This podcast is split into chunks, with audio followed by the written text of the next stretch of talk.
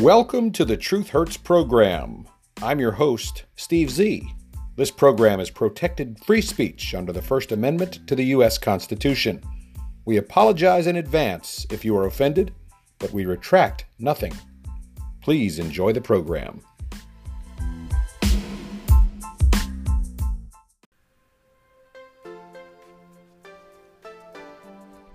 Steve Z and the Truth Hurts program.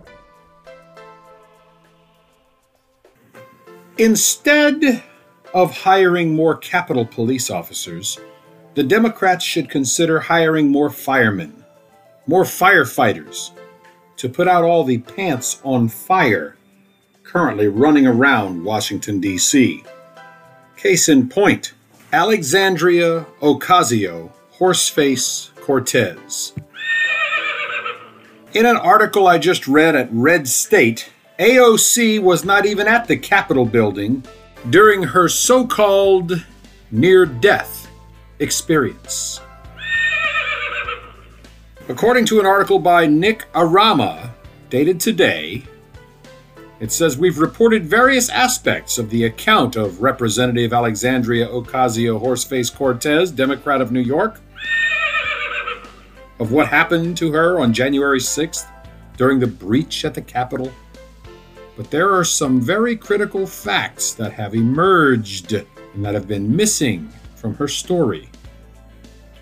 The story, as it was initially related by A O C, suggested that she was about to be assassinated by rioters in her office in a video that has now been viewed over six million times. Like, I'm here, and the bathroom door starts going like this. Like, the bathroom door's behind me, or rather in front of me, and I'm like this, and the door hinges right here, and I just hear, "Where is she? Where is she?" And um, this was the moment where I thought everything was over. Um, And the weird thing about moments like these is that you lose all sense of time. Um, in retrospect, um, maybe it was four seconds, maybe it was five seconds, maybe it was ten seconds, maybe it was one second, I don't know. It felt like my brain was able to have so many thoughts in that moment. Um, between these screams and these yells of, "Where is she? Where is she?" And so I go down and I just, I mean, I thought I was going to die. Um, and I had a lot of thoughts. You have a lot of thoughts. I think when you're in a situation like that, um, and like also one of those thoughts that I had was, you know, I just happened to, you know, be a spiritual person and be raised in that context. And I really just felt like, you know, if this is the plan for me, um, then people will be able to take it from here. Um, I had a lot of thoughts. But that was the thought that I had about you all. Um, I felt that um, if this was the journey that my life was taking, that I felt that things were going to be okay. And the award for the most dramatic lie of the week goes to Alexandria Ocasio-Horseface Cortez.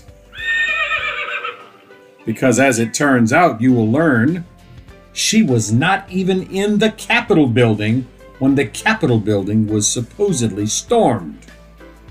Ocasio-Cortez said rioters actually entered her office, forcing her to take refuge inside her bathroom after her legislative director Geraldo Bania Chavez told her to hide, hide, run, and hide. "And so I run back to my office," she said. "I slam my door. and you heard the rest. As it turns out, however, as many have now learned, A O C said in her Instagram drama that the person who came to her office was a Capitol Police officer. She denigrated the officer who came to help, claiming, quote, he didn't feel right, unquote, and that he was looking at her in, quote, all this anger and hostility, unquote. Her staffer reportedly wondered if he would have to fight the officer and suggested that he might put them in a, quote, vulnerable situation. Take a listen. There was no partner, was not yelling, you know, Capitol Police, et cetera, et cetera. But then what? But then it didn't feel right, um, because he was looking at me with a tremendous amount of anger and hostility, and um, things weren't adding up. Like there was no partner there, and there was no one was yelling. He wasn't yelling like, this is Capitol Police, this is Capitol Police. And he was looking at me in all of this anger and, and hostility. And at first, you know, in, in my brain and in my mind, I'm thinking, okay, I just came from this super intense experience just now. Maybe I'm reading into this, right? Like maybe I'm projecting, um, maybe I'm projecting like something onto him that, that like, maybe I'm just seeing anger, but maybe he's not trying to be angry. Um, but I talked to G, my legislative director, after the fact, and he said, no, I didn't know if he was there to help us or hurt us either. And um, and G was actually like, th this man came with so much hostility that, um, that G was sizing him up and didn't know if he was gonna have to fight him. Like that is how, that is how like aggressive like, the like, situation like, was like, in like, that moment. Like, we couldn't even tell, we couldn't read if like this was a good situation or a bad situation. Um, it was, so like, you know, like so many other communities in this country, like just that presence doesn't necessarily give you a clear signal if you're safe or not. And so the situation did not feel okay. And then he just looks at me and yells at me and he just goes, go down and then go to this other building. Um, I'm not gonna like name the specific building, but he basically says, go down and go to this building. But he just says the name of the building, doesn't say anything else. But we're so rattled. Okay, so now you have part two of the drama queen's lie. Basically, this is a story about hyping the danger to the members of Congress and trying to say people still have to fear the inconsiderate and uncaring, rude, and aggressive police, even though they were coming to help you. She's even being called out by folks on the left now for her effort to demonize the police officer, as well as Senator Ted Cruz. But a most important thing to note is the one important thing that seems to have been left out of the entire story. Alexandria Ocasio-Cortez was not even in the Capitol building where all the action was going down. If she was in her office, she was not in the Capitol. She was in the Cannon Building, which is nearby, but a different building from the Capitol altogether. Those of you who know me know that I have worked for several years in our nation's capital. I'm intimately familiar with the federal buildings. She was not in the Capitol when the breach, the riot, the whatever was going on. But of course, many people who have never been there, never seen a map, would not know this, and they would just assume that A O C was in the Capitol building. According to Representative Nancy Mace, a Republican from South Carolina, who has an office in the same hallway of the same Cannon building as Cortez, two doors away, in fact. According to Representative Mace, there were never any rioters in their hall. There was never any physical danger from rioters coming in at any point. In fact, Representative Mace sent out a tweet. At A O C made clear she didn't know who was at her door. Breathless attempts by media to fan fictitious news. Flames are dangerous. My office is two doors down. Insurrectionists never stormed our hallway. Egregious does not even begin to cover it. Is there nothing the mainstream media won't politicize?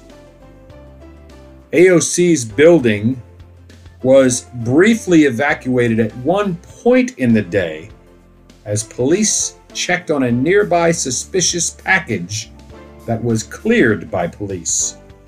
So A O C's so-called near-death experience was simply an overreaction to a Capitol Police officer doing his job, knocking on her door in order to direct her to the Longworth Building, another building which is not the Capitol.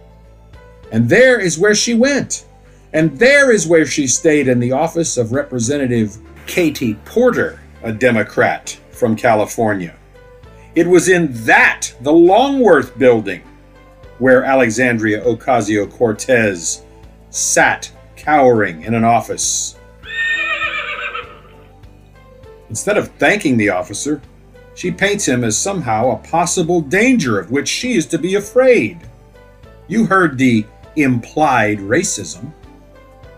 The Capitol Police were likely trying to evacuate the building quickly. It's possible that the officer was focused on getting out people quickly, so he didn't have time for all of the niceties and the please, Miz Cortez, come with me. During an emergency situation, Miz Cortez, the officers necessarily do not have a partner with them. They fan out and they start their jobs individually. Alexandria Ocasio-Horseface-Cortez in those two audio clips sounds more like a fifth grade girl crying wolf, a little fifth grade drama queen trying to call attention like to herself, like, and you know, like, I just like, didn't like, no, and like this guy was like, so like, like, you know, like, like aggressive, and like, I was like, you know, not like sure. And um, now that I'm being caught in my like lie, uh, like that I was scared for my like life in the Capitol, like, and I wasn't even really like there. Come on now, Miss Cortez. Quit horsing around. We'll be right back. Introducing the all-new twenty twenty-one Shandu Democrat, the ultimate transportation automobile for the active liberal. The new twenty twenty-one Shandu Democrat is a Chinese-manufactured all-electric car that runs on wind and solar only, so it does not pollute. Made from one hundred percent recycled materials, including high-strength plastic frame and axles, repurposed glass, and seat covers made from donated clothing, the twenty twenty-one Shandu Democrat is the perfect vehicle for the liberal, progressive lifestyle. And new for twenty twenty-one, the COVID edition Shandu Democrat comes with five individual COVID mask hangers, U V light sanitizers, a pre-start COVID testing apparatus, and alcohol sanitizing dispensers located throughout the cabin. The seventeen-speaker sound system comes available only with C N N, N B C, C B S, M S N B C, A B C, C N B C, H L N, and of course, N P R. You'll never have to worry about hearing evil Republican commentary because we have blocked it all, permanently. No wind outside, cloudy day, dark of night, that's your problem. The twenty twenty-one Shandu Democrat will never use an ounce of petroleum or ever rely on electricity from the grid. The tires are made from actual rubber tree plants.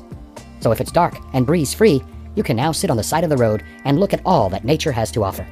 Available in every color of the rainbow, except white of course, the twenty twenty-one Shandu Democrat, coming to a Biden dealership near you. And it's A O C approved. And now a word from our sponsor, Maniacs. Maniacs Riot Pills and topical ointments are available at drugstores and drug dealers nationwide.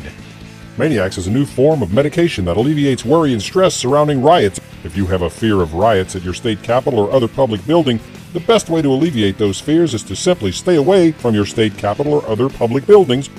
But if you simply must be there, Maniacs from Squid Pharma may be just what the doctor ordered. Maniacs uses the highest dosage of stupidity allowed by law. Side effects of attending riots in public buildings include facial swelling from baton hits, itchy, watery, burning eyes from tear gas, severe bruising from rubber bullets, major bleeding from organs penetrated by real bullets, lacerations from broken glass, loss of hearing caused by flashbang grenades, major aches and pains associated with being trampled, handcuffed, herded, and incarcerated. Some anal leakage has been noted from having a salad tossed in jail by a man named Bubba who just wants you to know what a real foot-long sausage feels like. If you really, really must attend, a riot, Maniacs may be the right solution for you. If you can't afford your prescription, Squid Pharma might be able to help. I doubt it, but they might. These statements have not been evaluated by the Food and Drug Administration. This product is not intended to diagnose, treat, cure, or prevent any disease. Yet here we are, making claims that this product is a panacea, a cure-all, and the end-all-be-all of science and medical miracles. And here you are, believing all this crap. Just send us some money, so we can send you some sugar pills, snake oil, and a big old box of nothing. Thank you. Here he is, ladies and gentlemen. Your teller of truth, your facilitator of fact, your communicator of common sense. Steve Z. Thank you very much.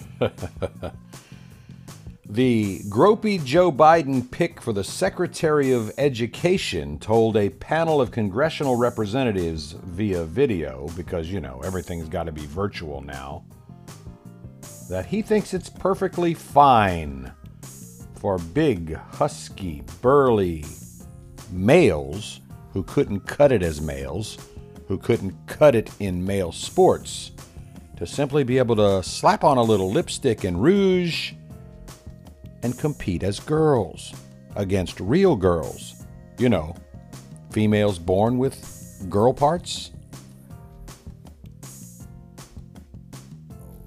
In fact, in a line of questioning that has drawn both criticism and praise on social media, depending on what side of things you are on, the Republican Senator Rand Paul yesterday asked Miguel Cardona, the Puerto Rican immigrant, about his views on allowing transgender boys to compete with natural-born females and the disadvantages that come from having a six foot four, two hundred thirty pound male on the girls' wrestling team, wrestling against girls as small as five foot and one hundred pounds. Before I go into this, I want to let you know that Miguel Cardona is the son of a set of parents who moved to Meriden, Connecticut from the U S territory of Puerto Rico. As a child, he didn't speak English and he lived in public housing. He said, "I remember my first day of kindergarten at the John Barry School. That day I ended up in the nurse's office crying and I had to go home early. I never wanted to go back. Here I am forty years later and I am having mixed emotions about leaving the place I love." Last month, President-elect Gropey Joe Biden announced Cardona, the commissioner of Connecticut's education system, as his pick to be the top education official in America. Less than two years ago, Cardona was an assistant superintendent in a whopping eight thousand student district. Now, we know the qualifications of this man. Simply, he is of Hispanic descent, and Biden is trying to make the cabinet look like America. Now, although the teachers' unions and all of those Democrats on the left love them some Cardona, there are people who have found fault with the way he ran things in the massive eight thousand school district that he ran. Gwen Samuel is the founder and president of the Connecticut Parents Union. She said she's been unable to pin down what Cardona truly thinks about key issues over the years, and that he's demonstrated a reluctance to stake out clear positions and stand by them. In her view, that's a sign that he doesn't do well under pressure. Although, she says he's a nice guy. But she cautioned that his learning curve could be a learning catastrophe for many, many, many families across the nation as he makes radical changes in accordance with Gropey Joe's handlers' wishes. So what makes this man so very highly qualified that he can jump from an eight thousand person school district, a tiny, tiny school district, to leading the entire nation? Well, his qualification is simple.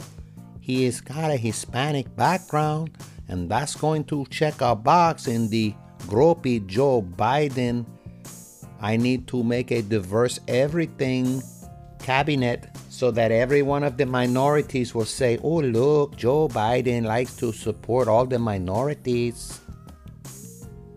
Now back to my original point. Mister Cardona was questioned at length by Senator Rand Paul. Sure, I'm sure the man knows how to clap erasers. I'm sure the man knows how to write on a chalkboard or use a whiteboard. I'm sure he's really friendly with the little children. But in the line of questioning that has drawn criticism and praise on social media, the Republican senator repeatedly asked Cardona if he thinks it's fair to have boys competing with girls, arguing it will completely destroy girls' athletics. Can't argue with that. Rand Paul specifically drew on findings published by the U S Department of Education's Office of Civil Rights last spring, which stated, Connecticut Interscholastic Athletic Conference's decision to allow transgender female athletes to compete in women's sports violates Title nine.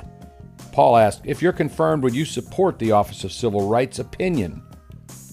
And what that means, before I go to the answer, is the Office of Civil Rights says, Interscholastic Athletic Conference's decision to allow transgender females to compete in women's sports violated a Title nine ruling, and that it's not fair, and that massive dudes should not be competing with little girls. If you're confirmed, would you support the Office of Civil Rights opinion? Rand Paul asked. Cardona said while he understood that there's a lot of concerns, he believes it is, quote, the legal responsibility of schools to provide opportunities for students to participate in activities, and this includes students who are transgender. He didn't answer the question directly. He skirted around it using legalese. In response, Rand Paul said he found it bizarre that some people believe transgender students should be able to compete with their corresponding gender identity. Hell, even Mitt Romney echoed Paul's concerns about transgender women competing in women's sports. Mitt Romney said, I've got pictures of my eight granddaughters among some grandsons behind me. They shouldn't be competing with people who are physiologically in an entirely different category. Rand Paul said, frankly, some boy who is six foot two competing against my niece who is five foot four doesn't sound very fair. I think most people think it's bizarre. Now, the gropey Joe Biden administration's early actions on transgender rights have once again inflamed debate over whether transgender athletes should compete on sports teams that don't match the sex assigned to them at birth. Biden, of course, is seeking to expand protections for the L G B T Q R S T I A P R W Z community. He signed an executive order, remember, on his very first day in office that mandated all students, including trannies, be able to learn without facing sex discrimination. And he revoked the Trump ban on transgenders in the military service. Biden said in the first order, children should be able to learn without worrying about whether they'll be denied access to the restroom, locker room, or school sports. Last month, lawmakers in six states introduced bills aimed at limiting transgender athletes' participation in women's sports. According to the American Civil Liberties Union, lawmakers introduced twenty such bills in twenty twenty, as the Trump administration argued that Title nine did not apply to transgender so-called females playing on real female sports teams. But it gets better, folks. All but one of the two hundred thirty-five members of the Democrat caucus, along with two left-wing Republicans, co-sponsored a bill that they are calling the Equality Act. This bill will amend the Civil Rights Act of nineteen sixty-four and force schools to allow transgenders to play on school sports teams that correspond to their chosen gender. Got a penis? Want to be a girl today? It's okay. We'll let you play on girls' teams. Six foot four, two hundred sixty pounds. You want to wrestle against a five foot ten little girl that weighs one hundred pounds? No problem. There is a problem. It's a big problem. If you are a male, you were born with a penis. Your chromosome matches that of male. You should never be allowed to compete against girls.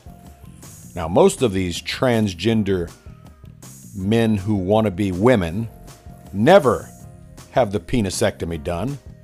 They never have their Johnson removed. It's still there. It's just tucked and taped away. They couldn't cut it as male. They were male, but they sucked at being male. These people are freaks. They are not normal. They are, by definition, queer, oddities, nonconformists, aberrations, aberrant human beings, broken. I'm going to go back to this article.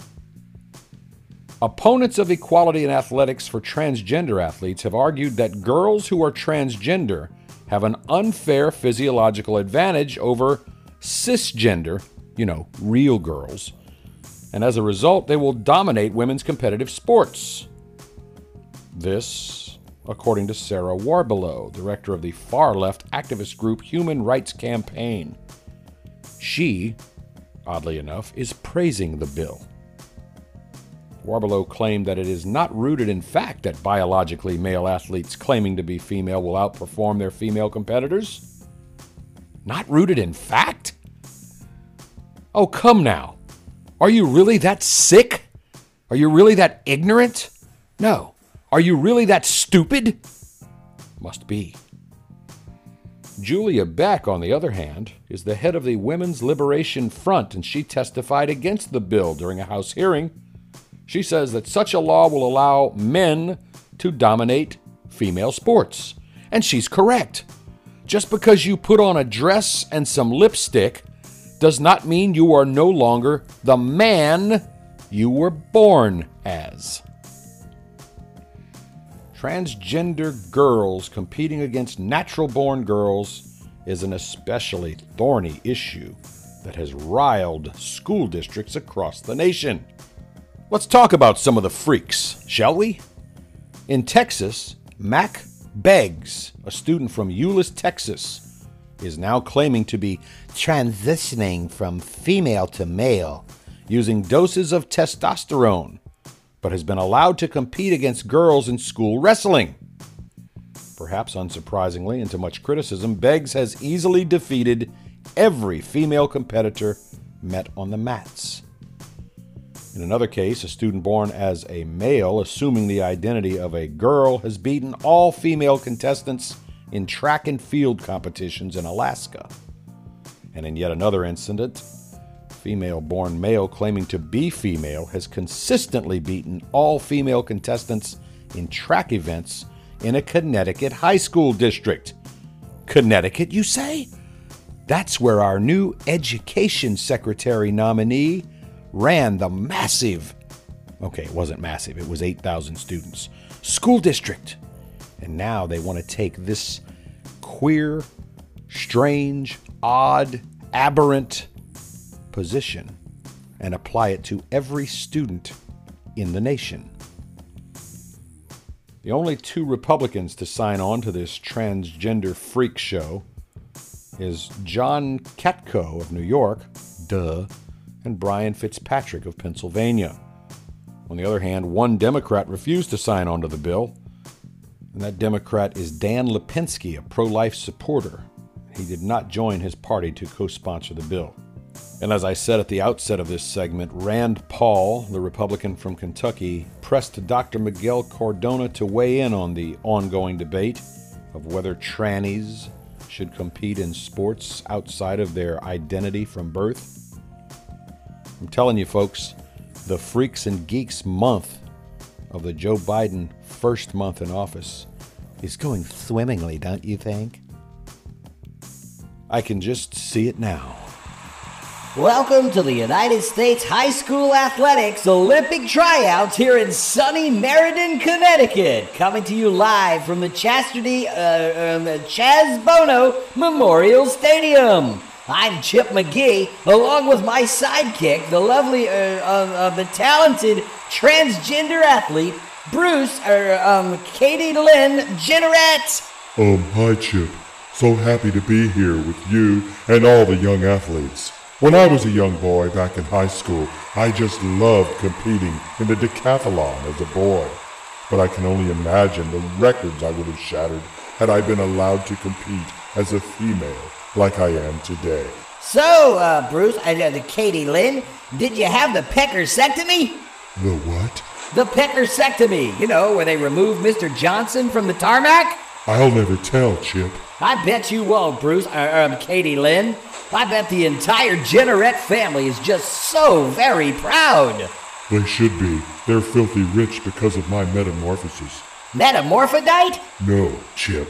Metamorphosis. You know, the change, the blossoming of me, going from male, which I wasn't, to female, a beautiful young woman. Well, you keep the change. Anyway, sports fans, we've got some very bizarre matchups today in the U S High School Athletics Competition Olympic Tryouts. It's girls wrestling today, featuring a bracket system where the top female wrestler from each state competes based on their seeding in the brackets. So who's our first match, Chip? First up today is a match between the top female wrestler from conservative Kansas, Little Tiffany Mason, at five foot two inches tall, weighing in at one hundred three pounds. When she's not on the mat, she enjoys ballet and butterfly watching. Her challenger from right here in Meriden, Connecticut, a state that allows transgender men to compete with little girls, is six foot three inch tall, two hundred fifteen pound Butch Keller. Butch decided last year, after failing to make the varsity male wrestling team and failing to remain on the varsity football team as a linebacker, that it might just be easier for him or her to compete with the ladies. So he taped up Mister Happy, slipped on a onesie, and now he's the top female slash transgender wrestler in Connecticut. This should be a hell of a match. Yes, it should be. A good, clean, and fair match between two female athletes. Well, sort of. Chip, if you don't get on board with this, I'm going to drag you outside and beat your ass. Come on, man. You don't have to be like that, Bruce. I, I, Katie Lynn. It's ma'am. Quite obviously, I'm a ma'am. I am not a dude or a man. I am woman. Oh, okay, okay, okay. Look, back to the match. The two athletes are on the mat.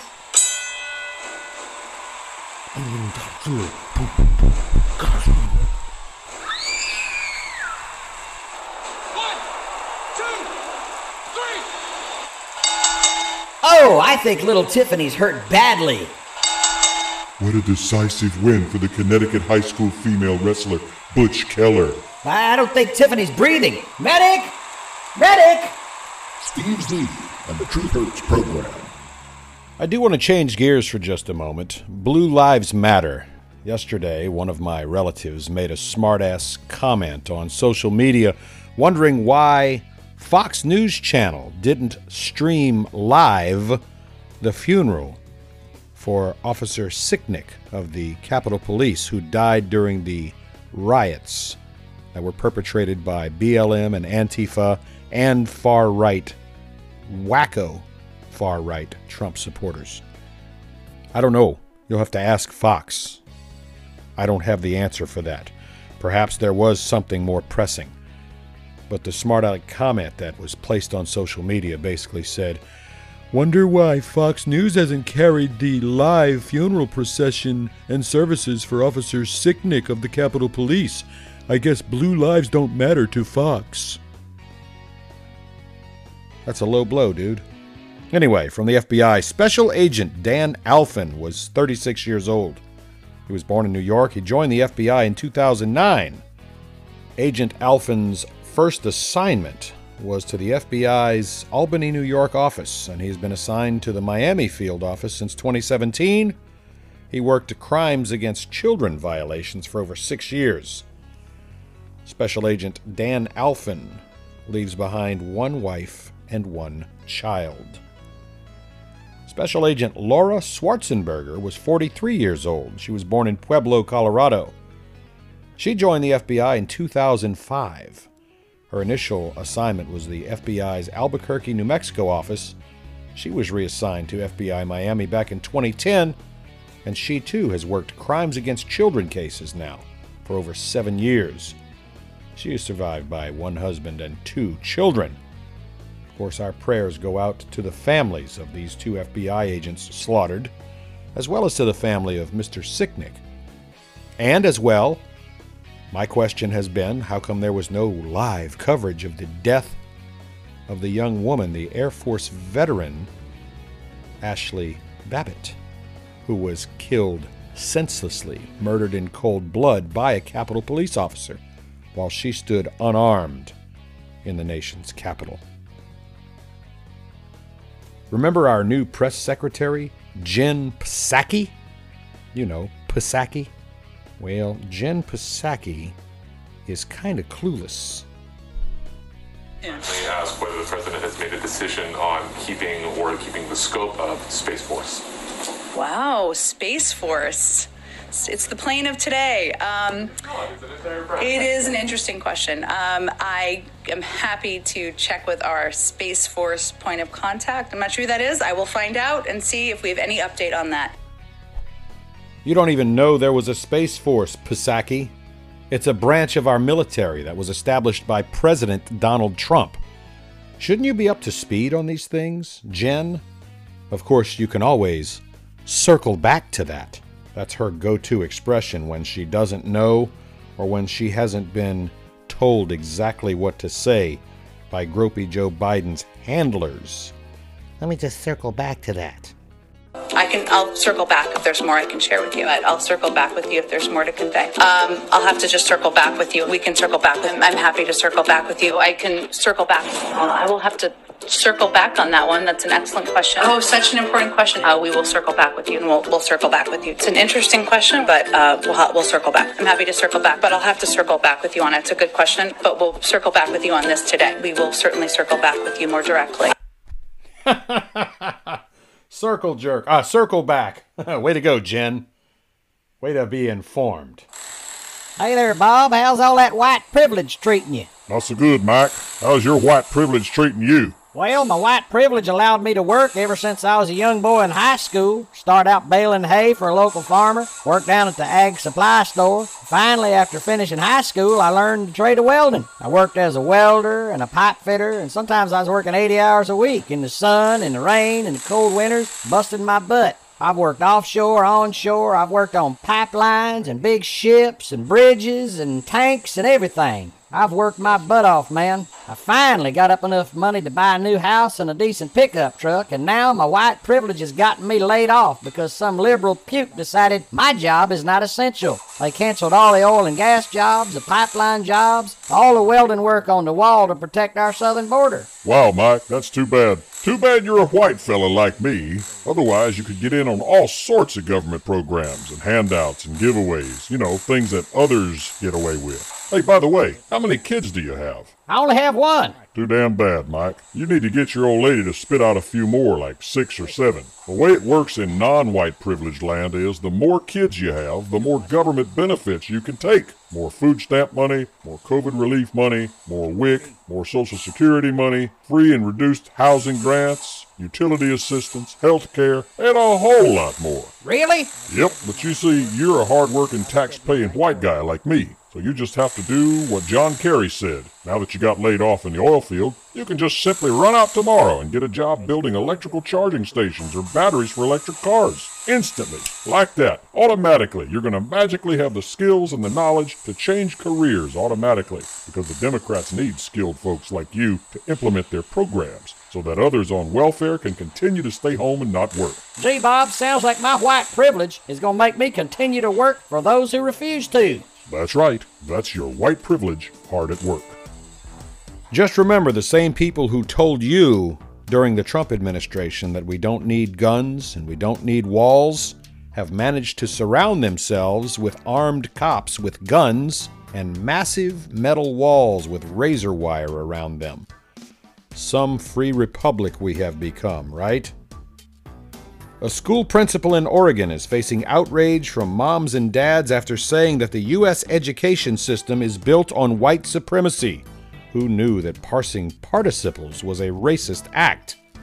Parents in Sherwood, Oregon, southwest of Portland, of course, are currently upset because the principal of one of the schools claimed that education is built on a system of, quote, oppression and white supremacy, unquote. Sherwood High School Principal Melissa Baran made the comments at a school board meeting back in January. This according to the Portland Tribune, who quoted Principal Baran as saying, quote, "They are trying to really examine what is the system moving forward," unquote. According to a local K O I N Channel six news report, some parents in the district have taken to social media to voice their complaints. One parent slammed Principal Baran as a, quote, B L M Marxist, unquote. That post was, of course, deleted, because Facebook doesn't like when you post the truth. Superintendent of that district, Heather Cordy, responded to the post in a letter to the school community on Friday. She says the principal shared, quote, true facts, unquote, and called it unacceptable that she was singled out and talked about in such a horrific manner. Away, away, away. Superintendent Cordy wrote, "Not only was she sharing what we as a leadership team know to be accurate, but she did so vulnerably as the only black leader in our district. None of the other white participants in the meeting who concurred with and supported the work discussed by Missus Baran were singled out in this post, and this fact speaks volumes about the personal motives behind the post," unquote. That same school district had to apologize recently after they post anti-racist resources online, following the death of the criminal thug drug addict George Floyd. One of their resources on its website encourages people to vote Democrat. They, of course, later scrubbed that from the site. They said that it was not properly vetted. Steve Z and the Truth Hurts program. And this from Breitbart News Agency. President Joe Biden signed an executive order that seeks to revamp welfare-dependent legal immigration to the United States by eliminating certain regulations and by demanding a review of current enforcement practices. On Tuesday, Gropey Joe signed an order that revokes a crackdown on welfare-dependent legal immigration, which sought to protect American taxpayers from being forced to foot the bill for the federal benefits being provided to foreign nationals seeking green cards. Back in May of twenty nineteen, President Donald Trump signed an order to enforce Clinton-era laws from nineteen ninety-six that delegated all financial responsibility to a family member or a business sponsor for any foreign national, you know, illegal immigrant, seeking a green card when they had previously used welfare programs. The order cut loose the taxpayers from having to foot the bill and pay the cost. In addition, the order ensured that the income of a sponsor was taken into consideration when any foreign national was seeking a green card and applying for various welfare benefits. What does that mean? That means if you're going to sponsor your cousin Julio or Hector to come up here from Honduras or Guatemala or Colombia to be a United States potential green card holder, you would have to sponsor that relative. You would be responsible to make sure that that relative was clothed and fed and housed and got health care. You are sponsoring that person. I, a taxpayer, should not be footing the bill for that.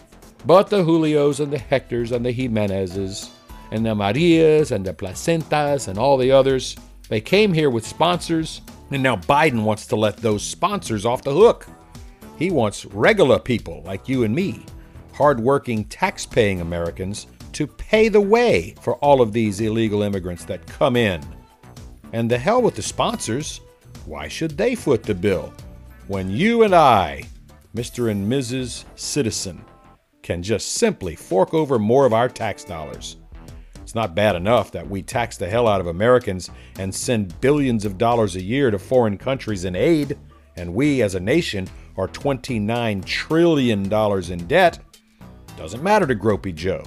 Doesn't matter to those pulling Gropey Joe's strings either. Biden has now revoked those rules in an effort to revamp welfare-dependent illegal immigration and leave taxpayers on the hook for covering all of the costs.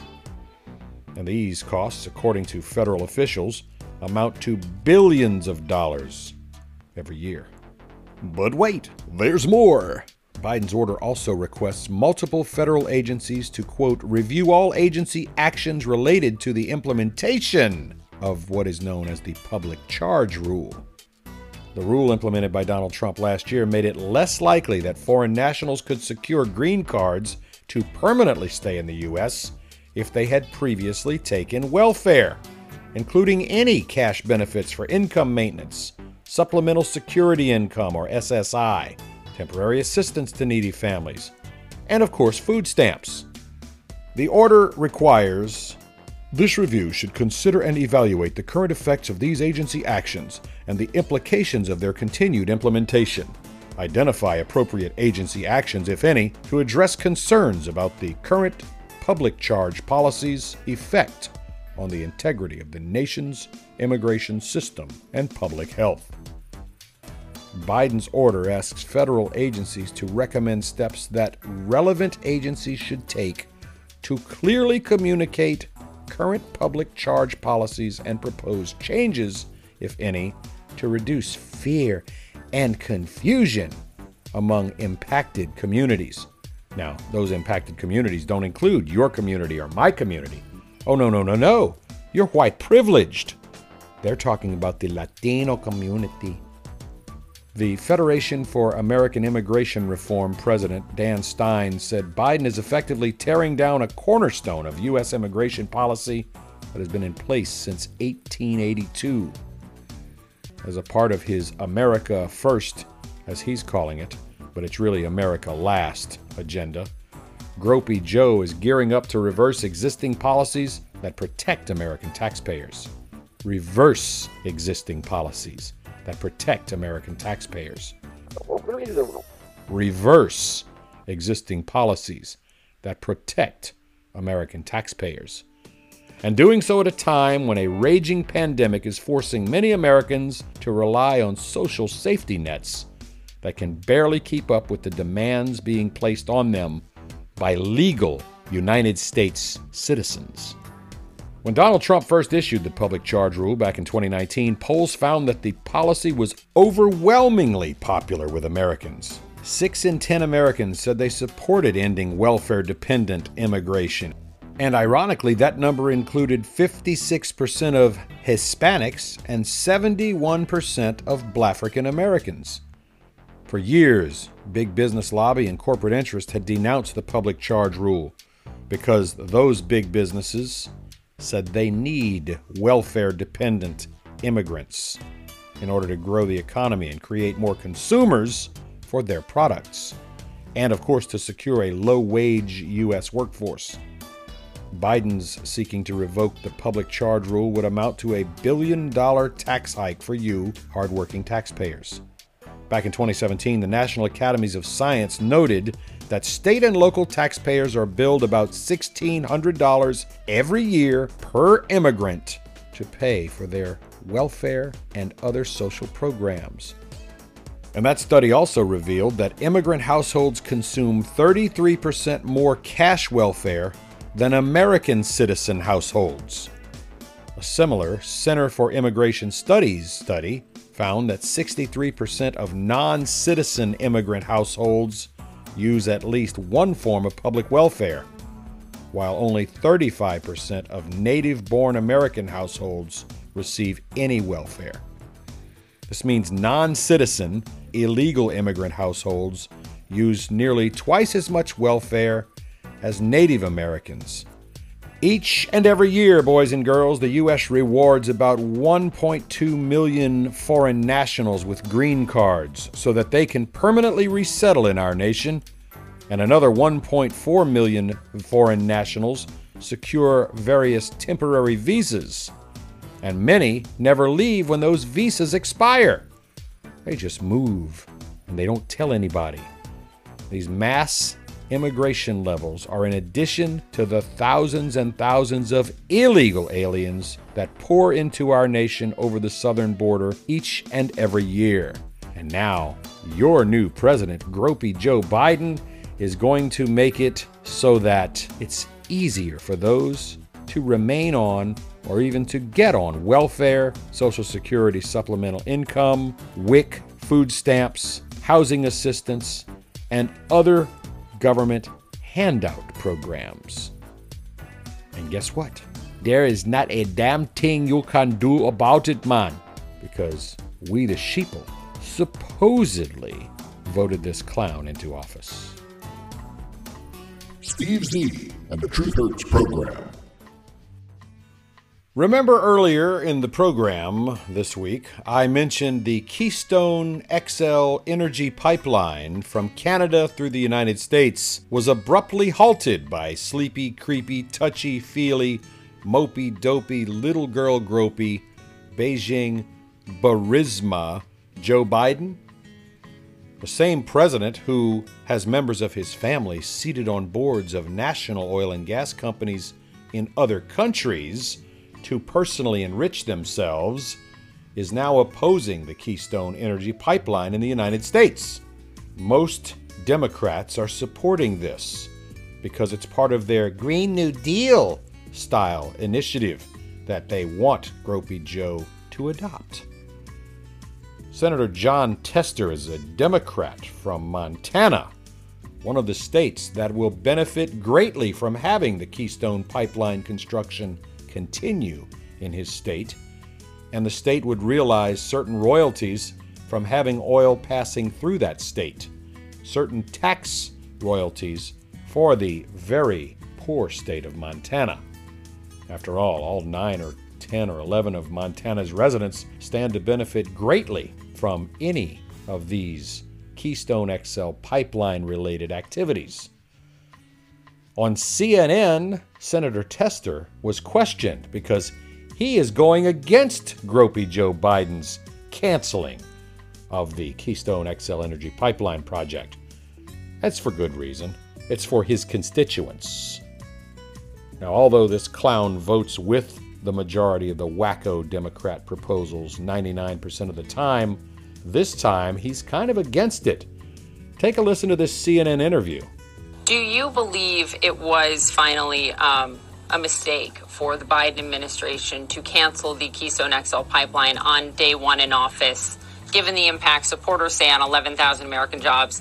Do you think it was a mistake? I know you think it was a mistake to do it in general, but I, I wonder about right now in this moment, given this economy on its knees.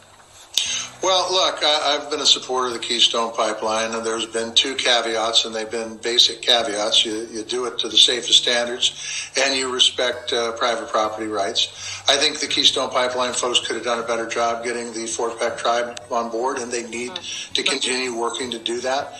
But in the end, I think that's it's a good project. Uh, I believe in climate change, uh, but I also think that this one pipeline isn't going to turn it around, uh, isn't going to turn our climate around, and it's not going to make it in markedly worse situations. But so in the end, yeah, I supported the Keystone Pipeline. Okay, so he supports the Keystone Pipeline, and then he goes on to talk about other programs that he's supporting in the Biden administration. He's got to kiss that ass a little bit, because otherwise the Democrats will turn on him and start to eat him like a wounded animal in a pack, and the pack is hungry. Yes, the news cycle is extremely, extremely slow when C N N actually interviews a Democrat who is against something the new administration is offering or proposing. The Keystone X L pipeline project is a very vital and key component in keeping America on top of the energy game. And a pipeline is far, far safer because it's not running on an interstate highway or on a railroad track. It's out in the middle of nowhere.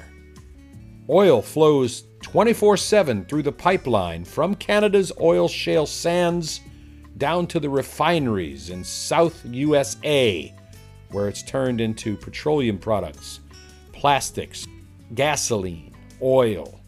Most of what we have in our nation is either made from an oil product or from wood. The oil is in the ground. It needs to be used. Sitting under the ground, it's doing no one any good whatsoever. Our entire country's infrastructure is built around and based on oil, gasoline, diesel, and natural gas operations. Trucking that oil from Canada down to Texas is far, far more dangerous than letting it go through a pipeline. Putting all that oil on tanker cars on the railroad tracks is far, far more dangerous than letting it run freely through a pipeline.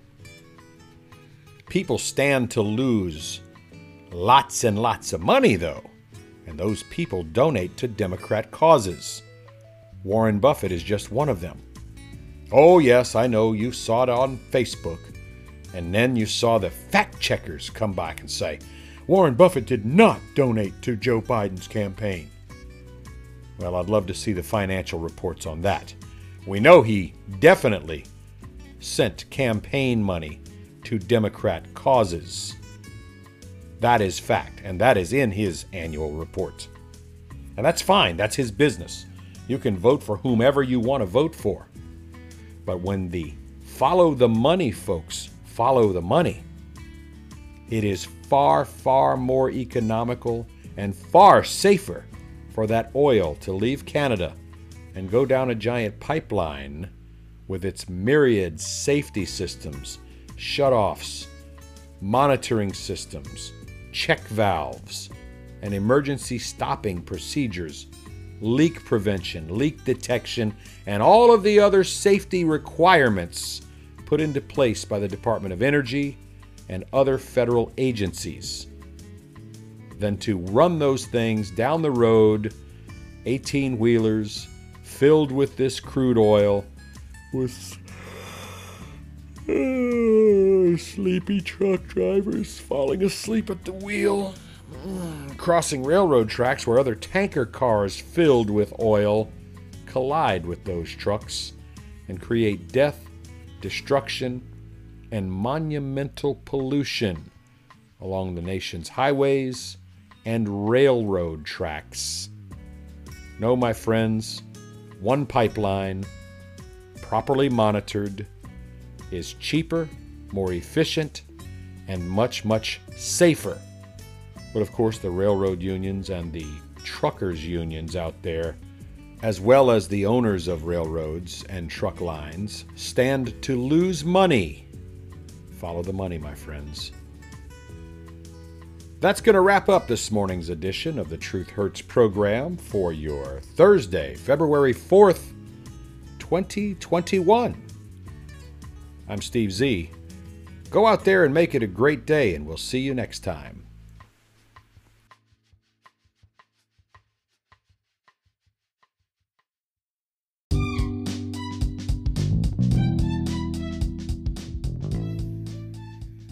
Thank you for listening to this edition of the Truth Hurts program with Steve Z. If you like what you hear, tell a friend. If you don't like what you hear, just stop listening. This program is protected free speech under the First Amendment to the U S Constitution. If our opinion or content offends you, we apologize, but we retract nothing.